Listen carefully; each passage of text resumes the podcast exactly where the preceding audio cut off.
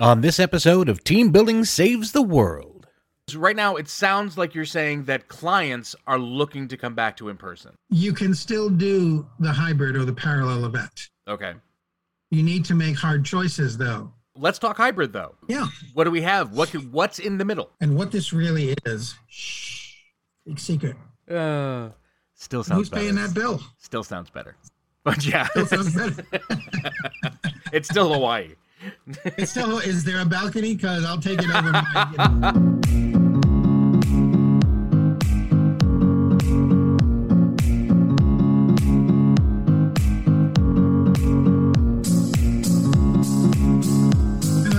Roxbury.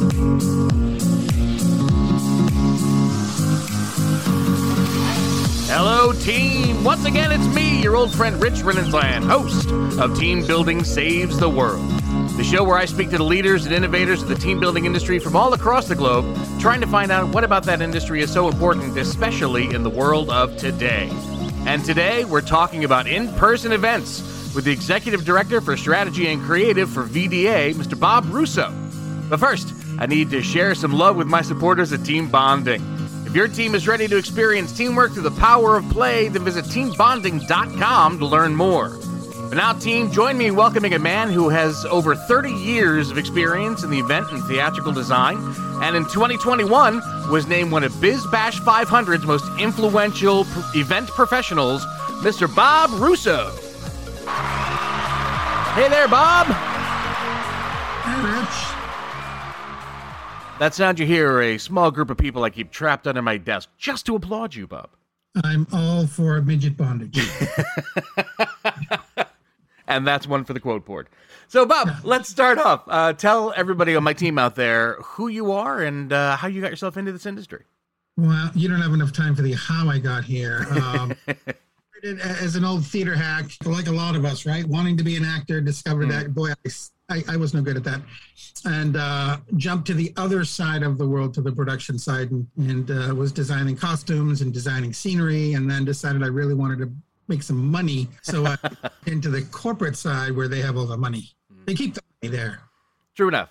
True enough. So, uh, can you explain for us what VDA is and what do you guys do? VDA is an experiential design agency, and we ideate and produce uh, events around the country, around the world, experiential events, conferences, trade shows, theme events. We also do uh, museum exhibitry and themed retail. Uh, you may have seen some of our work in the Boston area. Jordan's Furniture is a VDA project. Mm-hmm. And how did you get into that? Uh, because that seems a very specific niche. So, one of the things that I really love about working with VDA is they're fearless. And someone comes to us with an idea, and uh, there were a lot of companies that might say no, or you're crazy and you can't do that. and we just say, yeah, sure, I guess we can figure it out. And so the guys at Jordan's came to us and said, can you build us a, uh, um, you know, a giant atrium made entirely of jelly beans? And we said, "Mm, I'm sure we could do that, given enough time and enough money. Well, they gave us enough money, but not enough time. So, yeah, it's things just fall into your lap. It's word of mouth. It's being around for a while. VDA is celebrating their 37th year this year. Getting into it though, VDA, of course, uh, I, I love the fact that your your company is very much what the client wants. You can get, so you're going to, Yeah. so it everything is unique. You know, yeah, we're more of a boutique agency where everything we do is really a one-off. okay, The quickie cutter. Here's here's you know a line of 10 by 10 trade show booths running down running down a, a row. Um, each one is unique and custom built. So going by that, give me an example of what it was like. I mean, let's let's talk about the the jelly beans.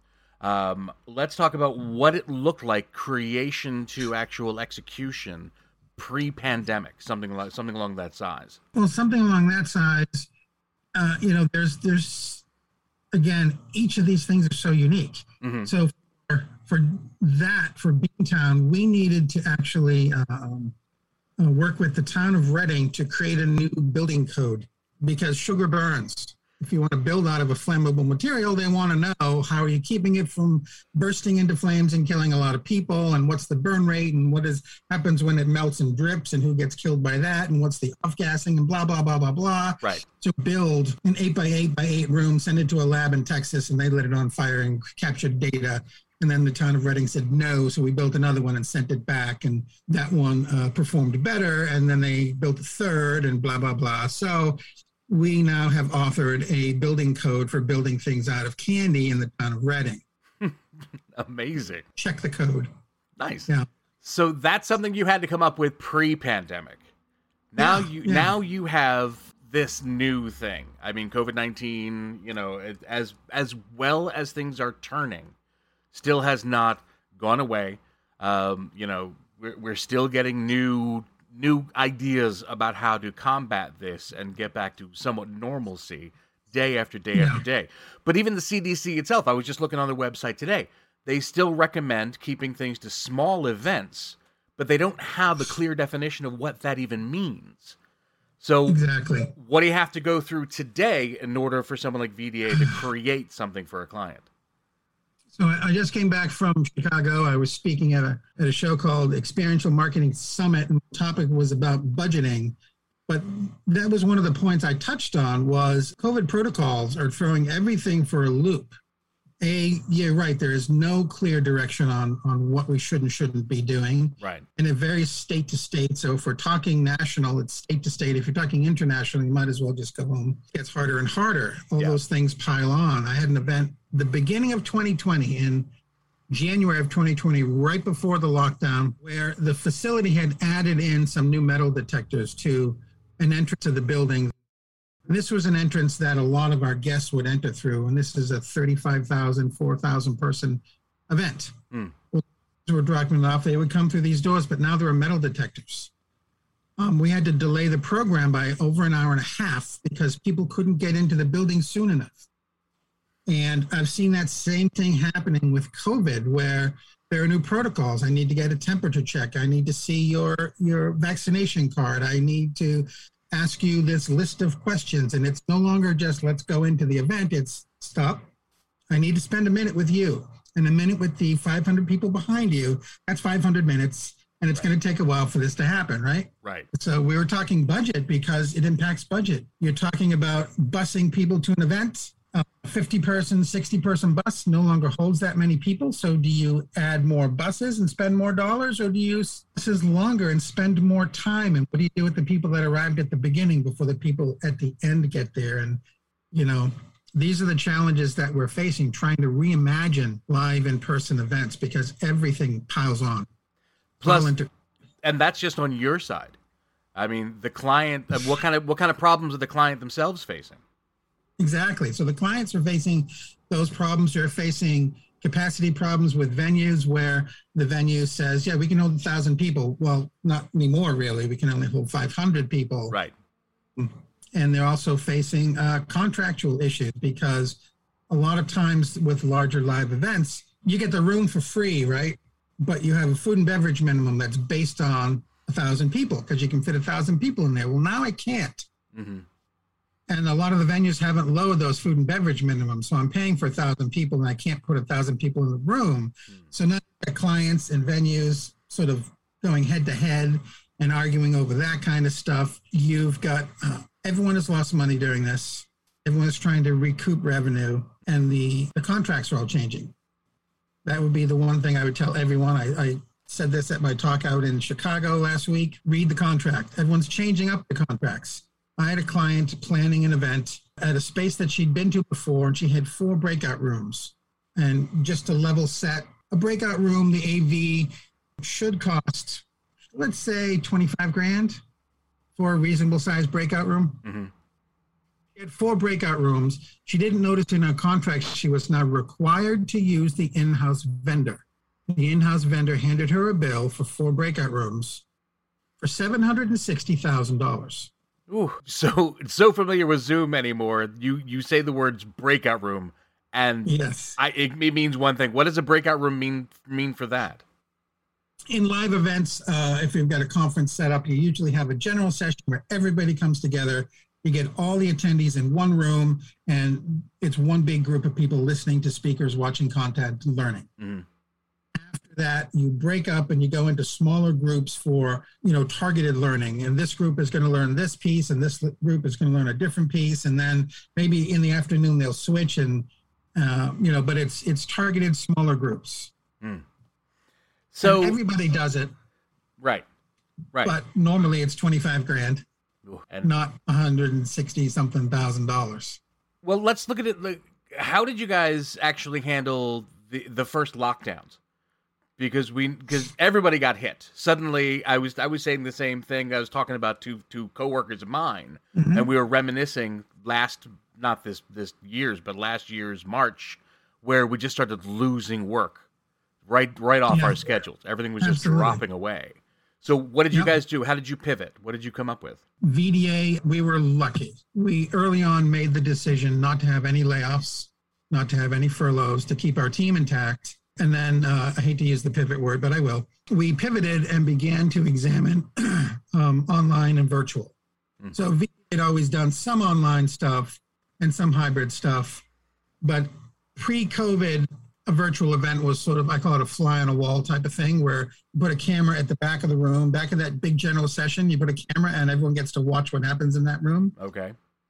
Um, but nowadays, it needs to be far more curated content that is created specifically for an online virtual audience. Hmm. And there are two types of virtual events. There's what we're doing now, the virtual Zoom type of heads in a box, Brady Bunch, chitter chatter over video calls, right? Sure. It used to be Skype, now it's Zoom, whatever. Or there's a more immersive 3D environment that is self navigable and it's more like a video game. Hmm. It's more experiential. Um, and VDA chose to invest and create our own, uh, it's called VDA Virtual uh, Platform. And we had some great success with that. Um, it started to taper off at the end of 2020 to 2021. And then the Delta variant came and it's come zooming back into. We've had a lot of live cancellations and a lot of folk who are turning over to uh, the virtual side. But one of the things that is going to happen, live events notwithstanding, virtual is here to stay. Mm. I want to get into that. I definitely want to Yeah. get into that, Bob. But Go that's going to be that's a heck of a conversation unto itself. Let Oh, me yeah. actually step away just real quickly, though. I need to actually take a second and talk to my team out there about a company I'm very proud to be a part of, Team Bonding. Team Bonding was founded over 20 years ago with one simple question How can employees have a great time while fostering strong, authentic bonds between people who work together? They've created a catalog of innovative events using the power of play as a learning tool and tapping into the correlation of work and play. From scavenger hunts to Jeopardy and so much more, the team bonding of activities, live, virtual, and hybrid, maximizes the impact of team building with an accent on fun. So visit teambonding.com to schedule your event now. Team Bonding, when you want seriously fun results. And speaking of live, virtual, and hybrid, we're back with Bob Russo from VDA. So, Bob, let's get into the live, ver- ver- the in person, I should say, versus virtual versus hybrid. What are we seeing? Mm-hmm. What's happening now? Well, in the beginning, we were all trapped in the virtual world. Sure. Once hit, right? Yep. And as soon as things started to open up, there was this kickback. No one wanted to do virtual. Nope, I want to do a live event. I don't want to do virtual. Forget it. All live. I want to go 100% live. And then Delta came. Okay, maybe we will consider some virtual. Maybe we'll consider some hybrid. And I look at it as sort of a pendulum, right? You, you've got a pendulum that swings, and sooner or later, it's going to slow down until it levels out. Mm. And I think that's what's going to happen because we have taught people it is possible to stay in your home or in your home city and virtually attend a conference. You don't have to go two or three time zones out of your way. You don't have to spend thousands of dollars and get on a plane. You don't have to spend for a hotel. You don't have to eat lousy chicken in a ballroom somewhere. You can get the information you need. Um, and if it's done properly, you can still have an experience. You can still have a team event. Mhm. The live events are really all about social interaction, relationship building, creating emotion. Right.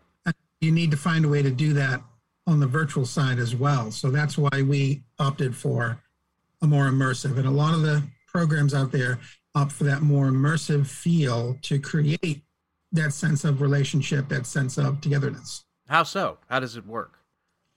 Well, it works. Um, bunches of them out there. You can you can still interact, but it, it allows you self control. So you can at your computer explore this virtual world. You decide where you're going to go. You decide because some content can be live, it can be pre-recorded. What I want to do? Do I want to go and play that game? Do I want to have music track playing in the background? Do I want to see this breakout now or this breakout now? Hmm. When is the general session? Am I going to see it live when it happens on this day, or am I going to go and see it later? Because that's the other nice thing too. Right. It takes time zone out of the equation. So I can have my general session Eastern Standard Time at 9 a.m.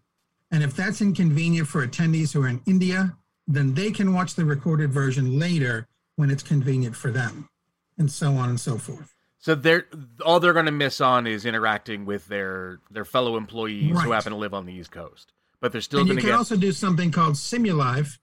Oh yeah, it's a fun that? word, right? Yeah.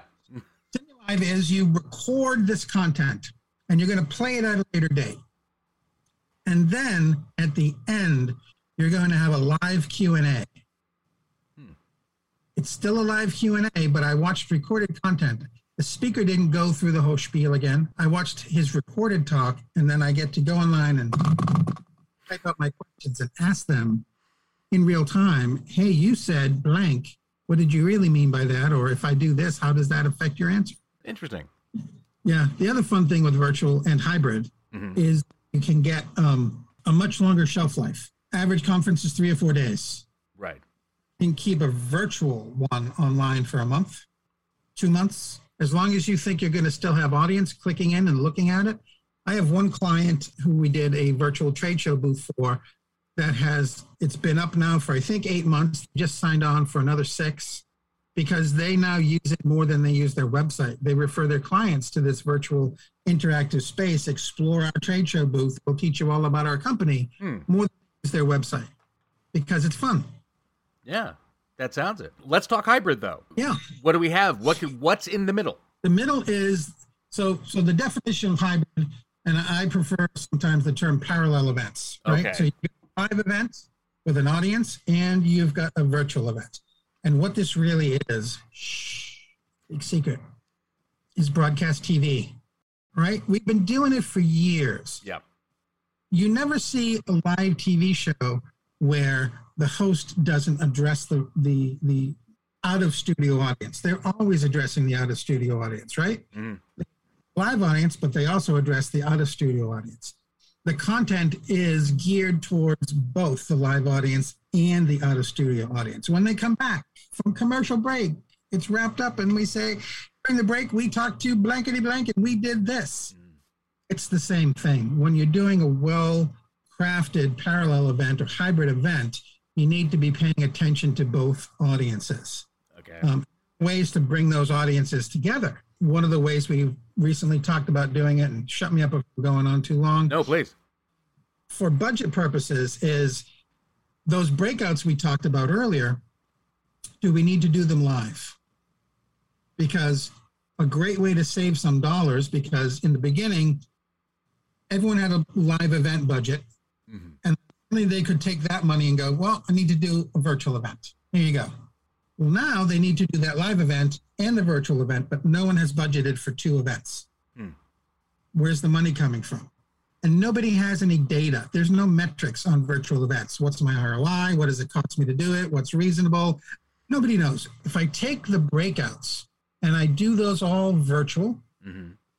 with the live audience before they go to the live event and the virtual audience, now I'm bringing both audiences together.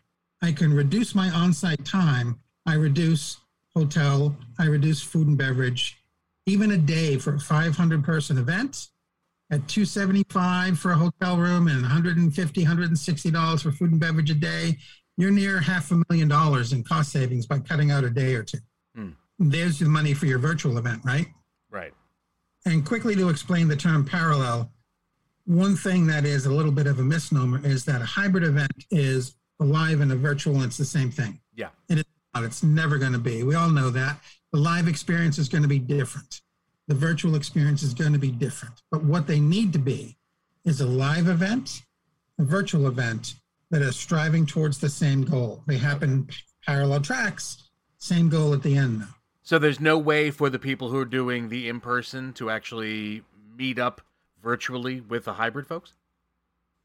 Well, they can do the, so. The nice thing in the the scenario I just described Mhm. is online with the virtual folk. They're all doing the breakouts in virtual.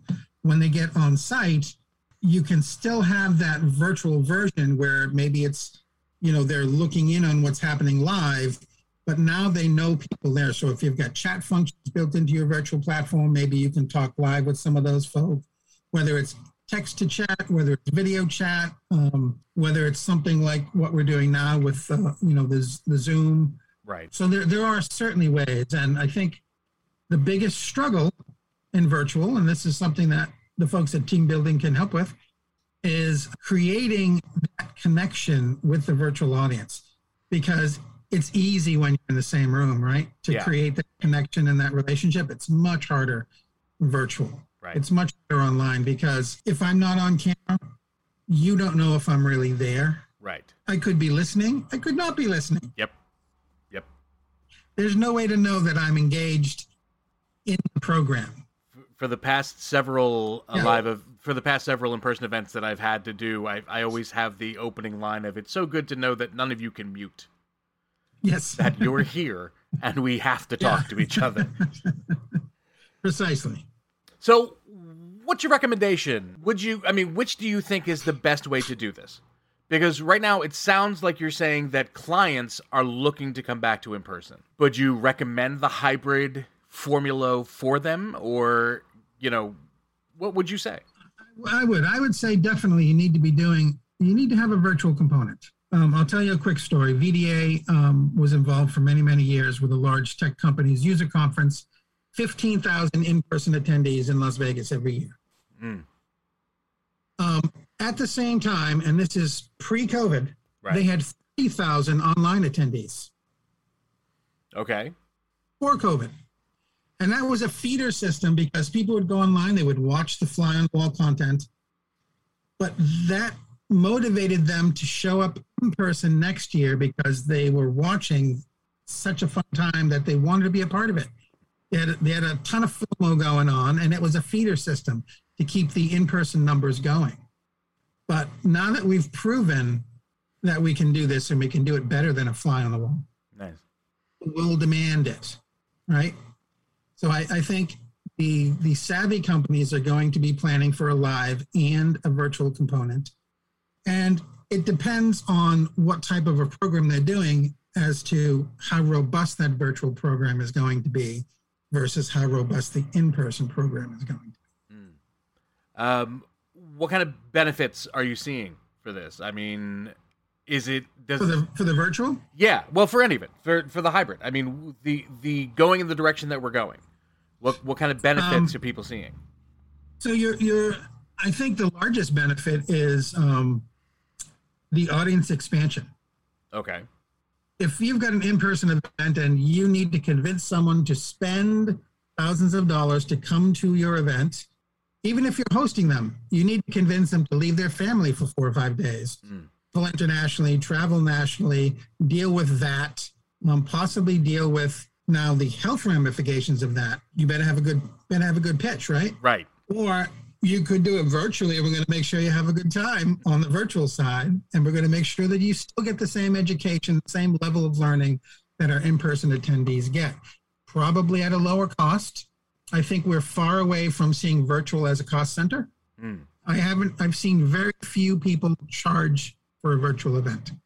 I've seen people charge for live events to go to the conference. You always have to pay your attendance, your registration, right? Sure. I haven't seen anyone successfully charge for a virtual event yet. Okay. A question that I've been asking a lot of my guests. I'm I'm a CEO, CFO, whatever it happens to be for a corporation, and it's been over a year since I've been able to see my fellow managers, let alone just the employees for the company. Right. Uh, sell me. How are you going to to pitch me on what it is we can do? What my options are? Well, I- think You can still do the hybrid or the parallel event. Okay. You need to make hard choices though. You've got to so so I was talking earlier about that 3,000 person, 4,000 person event Yeah. that happened just before COVID. That was an all hands, all employee meeting for a company, and they had their employees come from 15 different countries Mm. around the world. Um, and it was the C level executives down to the janitors, and and laudable for them. Great, I'm Yeah. glad that they did that. I'm glad because I got paid. Uh, but time for hard choices. Who gets to go to the live one versus who gets to go to the virtual one, right? Mhm. It's more important that your C level executives are there and speaking and shaking hands with who? With the janitors or with middle management or with the sales team that came in from India? It's, it's hard choices. We need to re examine the demographics of who are going to the live event versus who are doing the, the online event. but if I'm planning on doing an event, what Mhm. kind of thing should I be looking into for myself and my company? you should be looking into identifying why why are we having this event because that will drive all your future decisions Okay. is it a celebratory event is it a learning event uh, you passing on information is it is it you know there's sales incentive event you sold the most insurance so you get to come to the fabulous place that doesn't work very well in virtual does it Right. there's a beautiful vista of hawaii that you could be enjoying but you're not so it's figuring out what type of event and the why, and then really getting deeper into location choice and looking at those contracts and figuring out what you can and cannot do. Looking at your locations from a standpoint of internet accessibility and speed is going to become far more critical than it ever has. Sure. you're talking about doing virtual and you want to be streaming content from your event from your live event. I remember th- this is slightly tangential but it's it's you didn't ask the question and you were stupid. I was in uh oh, i forget which island i was on. I think it was the bahamas. And we were doing an event and i asked i had to get uh, i was on verizon i had to get a phone that would work on the island because the island didn't have verizon they had at&t and I asked the lady when I was there for the site visit, I said, my phone's not working. She explained to me why. So when I was going back, I needed to get a different phone to just to get a temporary phone. But she, she laughingly told me that they had just hosted the Verizon conference and none of the attendees' phones worked, including the, s- the CEO's phone wouldn't work. Oh my. Oh my, that was the last one she she uh, planned, I'm sure. But again, that's what I mean. You really need to dig deeper and deeper these days. Yeah. It, you know, uh, like that is not going to happen anymore. But expecting to go somewhere and have really good internet service is going to be tough. You need to make sure of it before you enter into it. We did an event for uh, the mayors of cities from around the world, a virtual event, Hmm. and the mayor of uh, a town in Africa only only got internet service from 2 to 4 p.m. at his house. After that, the internet service moved to a different neighborhood, and he would have to chase it to get back online. Wow. And rehearsals and his speaking engagements around when he would have internet, because it wasn't a problem. That's the way it is every day. Mm. Here in the U.S., just take it for granted that oh yeah, it works. Sure, 24/7 works. Not always, not everywhere. Right. Right. But you're also you've got to look at, I assume, um, state COVID requirements. But Yep. will the facilities have those, or is the that something you facilities can usually help you do that stuff. I Okay. mean, and it's you also need to look at travel requirements for Yeah. your attendees. Can they get in? Can they get out? In the beginning, there was you know quarantining. It's like that's great, they can come here, but they can't attend the function unless they travel a week before the function. Right. You know, they had people sequestered in hotel rooms in Hawaii during the, the peak of this, Oof. where if you travel to Hawaii, you were stuck in your hotel room looking at the beach for over a week. Uh, still sounds Who's better. paying that bill? Still sounds better. But yeah, Still better. it's still Hawaii. It's still, is there a balcony? Because I'll take it over my you know, Uh, third floor home office any day. what about outdoors? Talk about in Um, person. Yeah, outdoors is a better bet, and a lot of companies did outdoors. A lot of uh, we did a lot of stuff um, like permanent outdoor tented venues where people could go outside and sit outside. Mm. Um, but it, it certainly eases the restrictions. But um, you need to look at all of the food safety protocols for where you're going and things like that. What are they doing? I know that I was choosing my air flights based on what are the protocols that each airline is flying. Um, at the very beginning, my, one of my first trips out, um, normally I'm a JetBlue guy. I like JetBlue, but I flew Delta because Delta was the only airline at the time that had committed to not selling middle seats. So you had a buffer, Hmm. you and a person next to you. Um, everyone else was selling all the seats at that time. So I was on Delta. I, I have so many things I could say that I'm not going to. but let me ask so you. would you say that from the sounds of it that if you wish to have an in-person event this is not something you can do off the cuff just just seat of your pants this is something that's going to take a lot of planning Absolutely not. Okay. Absolutely. And the interesting thing is right now, clients are in this um, right now mindset. Like Mhm. Finally decided that we're going to do an in-person event. We finally decided we're going to do this. So we want to make it happen. Well, when would you like that to happen? Um, we're thinking two weeks from now. I'm thinking no, it's not possible. can, um, can they still get into a virtual event with two weeks notice it's it's equally hard. Okay. Um, it depends on what they're trying to do. If you if you want to do something that's sort of canned like this, we're all going to log into Zoom. Here's the link. Have a nice time. sure Want to do a customized 3D immersive experience? Mm-hmm. Then no. That too is like a six to eight week lead. okay good Yeah. to know so let's look to the future bob let's let's plan ahead Go, i want to end this on more of a positive if i can where do you see this all going let us say that our covid numbers continue to improve and we got we don't get the lambda variant that's going to shut everything down again let's let's let's end on that upbeat where do we see this whole world the the events world going I think what we see is let's go back to that thing I talked about with the tech company with 15,000 in person and 30,000 online. okay maybe not 30,000 online attendees for your conference, but savvy companies will, will be back to planning their in person, taking the, the precautions they need to take and planning it and budgeting for it, Mhm. Including a carefully crafted online presence as well, which will allow them to have a larger audience. An audience that is broader geographically than they may have been able to draw before hmm. and it will increase their exposure if they're doing it right. And that means thinking about it ahead of time and planning for it. Don't let your virtual component be like, here's what we're going to do with the live event. It's going to be this, it's going to be this, it's going to be great. And oh, yeah, we should do something for virtual too. yeah You give it the same thought and care that you're giving to your live event. Excellent. Bob Russo, everyone. Give him a big round of applause. Thanks so much for coming on, Bob.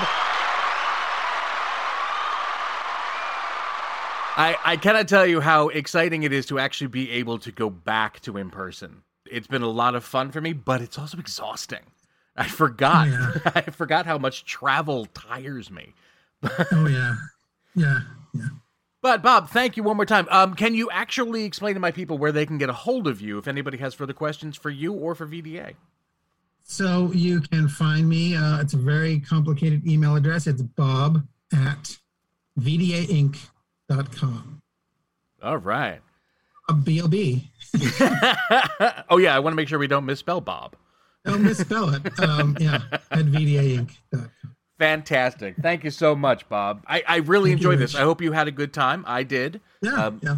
But uh, well, now it's time to make things a little harder on you because we're going to put you in the hot seat from a speed round. Sweet. Dun, dun, dun.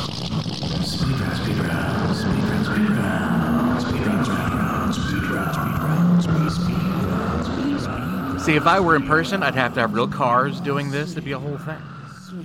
All right, Bob, as I explained during the warm up, uh, here's what's going to happen. For 60 seconds, I'm going to ask you a series of completely innocuous, but I think fun questions. Your job is to try to answer them as quickly as possible to see how many you can get through. So if you're feeling at all Correctly or incorrectly? well, they're not really correct. It's more it's more questions of opinion. The big thing is if you're feeling competitive, the number to beat is 13 this season. So Okay. let's see if we can get through this together. Soon as you hear the music, I'll ask the first question, and away we go. What's your name? Bob, How many kids do you have? one. If you could be any animal, what would you like to be? Gorilla. If you could live in any television home, which one would you choose? The Bundys. Favorite ice cream? Pistachio. Would you rather live for a week in the past or the future? Past. What is your favorite childhood memory? That's a tough one. I was doing so well, Rich. Uh, Sunday dinner. Favorite cartoon character, Bob? Uh, Batman. Nice. If you could have dinner with anyone from history, who would it be? Uh, Shakespeare. Favorite childhood book? Narnia. Something you remember from elementary school? Uh, the Dame School was where I went to elementary. so you just remember the name. I remember the name. That's all I remember. All right. Well, Bob, let's It's all a see. blur. How do you think you did? Uh, I don't think I hit the 13 because you caught me with the favorite childhood memory. You actually got 11. 11. But that's actually been better than average. So well done, sir. Well done to you. Thanks. Thank you. And thanks for again for coming on board. And thank you, my friends, my team out there. That's gonna do it. That's another wrap up for Team Building Saves the World. If you enjoyed this show, or you know, if you're brand new to it, or you're an old fan, please feel free to share it with all of your friends. Uh, if you want to make sure that all of your cohorts and coworkers and so forth all get to know what this show is, we would appreciate it as much as we appreciate you. You can find out all about us from all the social medias at Team Bond Podcast. Also, if you want to see future or rather past episodes of the podcast, all you have to do is go to teambonding.com slash podcast to find out more. Until next time, my friends, always remember no matter where you are in the world, no ma- as long as you are within the sound of my voice, you are now forever on my team, and I am always going to be on yours. Good luck, everybody, and we'll see you all next time. It's